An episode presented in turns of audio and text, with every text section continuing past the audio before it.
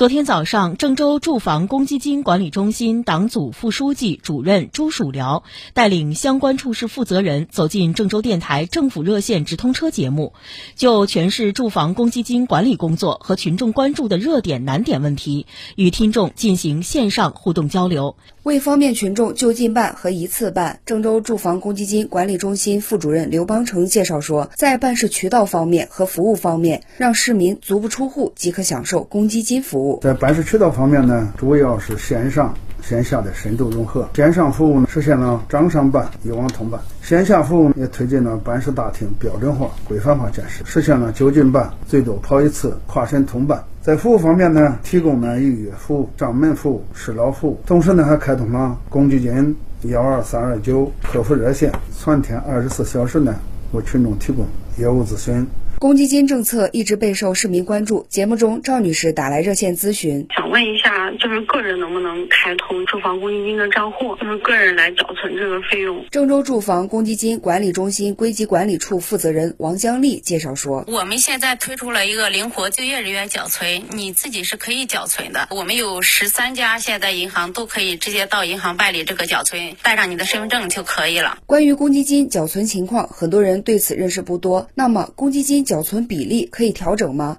市民张先生打来热线咨询，在那个住房公积金缴纳这个比例，单位可以自行调整上下幅度吗？这个比例按照公积条例上来讲，自愿缴存原则，但最低不能低于百分之五，最高不能高于百分之十二。因为单位提交了一个职工代表大会的工会的证明或者工会的决议，公积金中心审批之后才可以给他降比的。据了解，随着郑开两地公积金同城化管理，目前郑州公积金正在全力推进都市圈一体化发展工作。郑州住房公积金管理中心信贷管理处处长陈建功：不同城市间公积金贷款实行无门槛互认互贷。举个例子，比如说，呃，开封的交存职工，下一步马上就可以到郑州来办理贷款，不要户籍。我们将正在尽快的建立这个业务协查和联络机制。按照信息共享的原则，在合作城市之间建立服务专线。第三个是构建信息共享平台，相关的公益中心那联合搭建信息自助互查这么一个网络平台。通过推进信息共享，也是为了提高我们的业务办理效率。